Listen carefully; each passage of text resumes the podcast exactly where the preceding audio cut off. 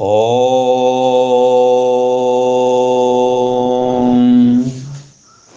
सर्वभूतहिते रताः ब्रह्मानन्दं परमसुखदं केवलं ज्ञानमूर्तिं द्वन्द्वातीतं गगनसदृशं तत्त्वमस्यादिलक्ष्यम् एकं नित्यं विमलमचलं सर्वदी साक्षिभूतं भावातीतं त्रिगुणरहितं सद्गुरुं तं नमामि। कर्पूरगौरं करुणावतारं, संसारसारं भुजगेन्द्रहारं। सदा वसन्तं हृदयारविन्दे, भवं भवानी नमामि। वसुदेवसुतं देवं कंसचारुणमर्दनं देविकी परमानन्दं कृष्णं वंदे जगद्गुरुं नीलाम्बुजश्यामलकोमलाङ्गं सीतासमारोपितवामभागं पाणौ महासायकचारुचापं नमामि रामं रघुवंशनाथम् त्वमेव माता च पिता त्वमेव त्वमेव बन्धुश्च सखा त्वमेव त्वमेव विद्याद्रविणं त्वमेव त्वमेव सर्वं मम देवदेव।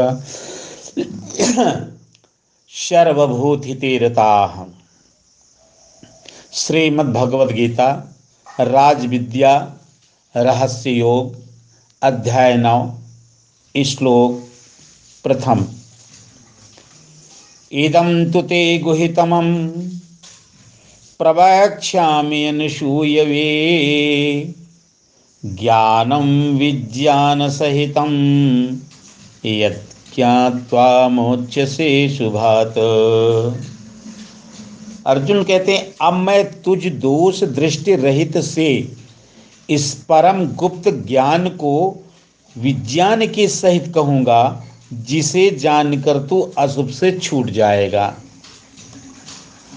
आठ अध्यायों का पवित्र और परम उत्तम ज्ञान सुनते सुनते अर्जुन पवित्र हो गया था।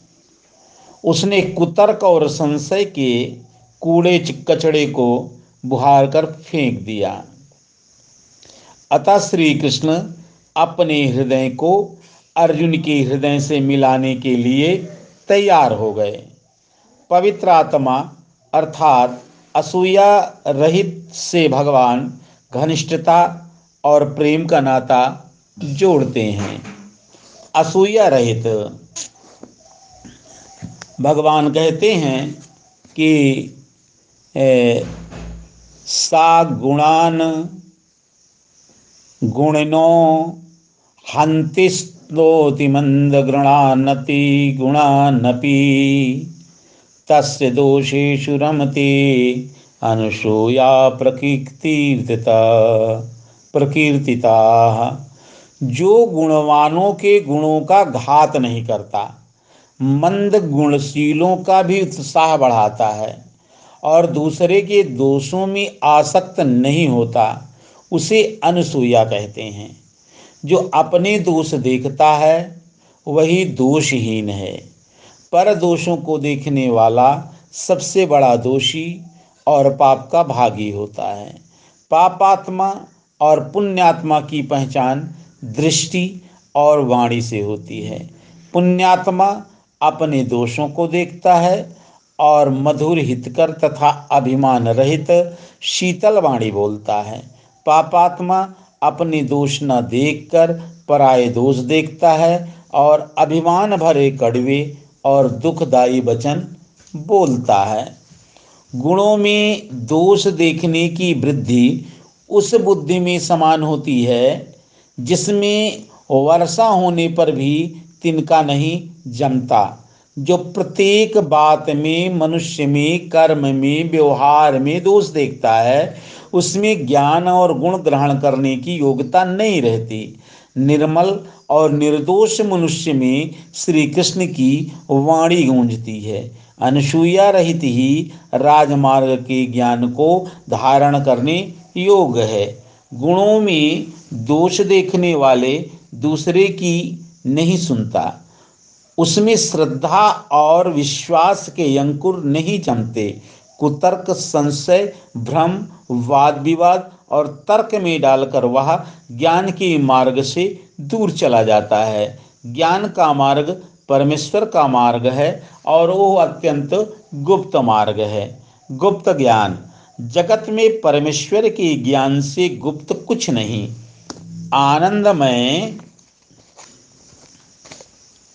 पुरुषोत्तम के रूप, गुण, प्रभाव, शक्ति और विभूति का ज्ञान, उनसे पहचान तथा उनसे योग करना जगत में सबसे बड़ा रहस्य है। परमेश्वर निगूढ़ और गुहे है। सृष्टि के आदिकाल से आज तक जो कुछ जाना गया और जाना जाएगा, उससे भी परमेश्वर परे है। वह ऐसा गोहितम है कि उसे देख जो उसे देखता है, वो बोलता नहीं, और जो बोलता है, वो देखता नहीं। बाणी देखती नहीं है, और नेत्र बोलती नहीं। कोई कहता है, ओ है, कोई कहता है, नहीं है। कोई व्यक्त कहता है, कोई अव्यक्त कहता है। सत असत दोनों से परे, सूक्ष्म और महान, अनादि और अनंत, ओह ऐसा है कि उसका रहस्य ज्यों का त्यों है। श्री कृष्ण उस गुहितम रहस्य को प्रत्यक्ष दिखाने का आश्वासन देते हैं, जिसे जानकर मनुष्य संपूर्ण अशुभ से छूट जाता है। ज्ञान और विज्ञान सहित उसके वर्णन से श्री कृष्ण ने राजमार्ग का उद्घाटन कर दिया। विज्ञान के बिना ज्ञान अधूरा रहता है। और ज्ञान को आचरण में लाने के लिए विज्ञान की आवश्यकता होती। विज्ञानम देवा सर्वे ब्रह्म श्रेष्ठ उपासते। सब देवता विज्ञान रूप श्रेष्ठ ब्रह्म की उपासना करते हैं। ज्ञान और विज्ञान की व्याख्या यद्यप हमने सातवें अध्याय में किया था और भगवान ने अर्जुन को सातवें अध्याय के प्रथम श्लोक में ही बताया था। गीता के इस गुहि रह गुप्त रहस्य को जानकर मनुष्य अशुभ से मुक्त हो जाता है, अशुभ से छूट जाता है। संपूर्ण ज्ञान, कर्म और भक्ति का ध्येय है। अशुभ के पंजों में फंसा हुआ प्राणी सदा मृत्यु के दुख में रहता है, मुख में रहता है अशुभ से छुड़ा देने वाला ज्ञान और कर्म ही पुरुष को पुरुषोत्तम से मिलाता है। अशुभ से छुड़ाने वाले गुप्त ज्ञान का प्रारंभ करते हुए भगवान श्री कृष्ण कहते हैं, हरि ओम हरि ओम हरि ओम।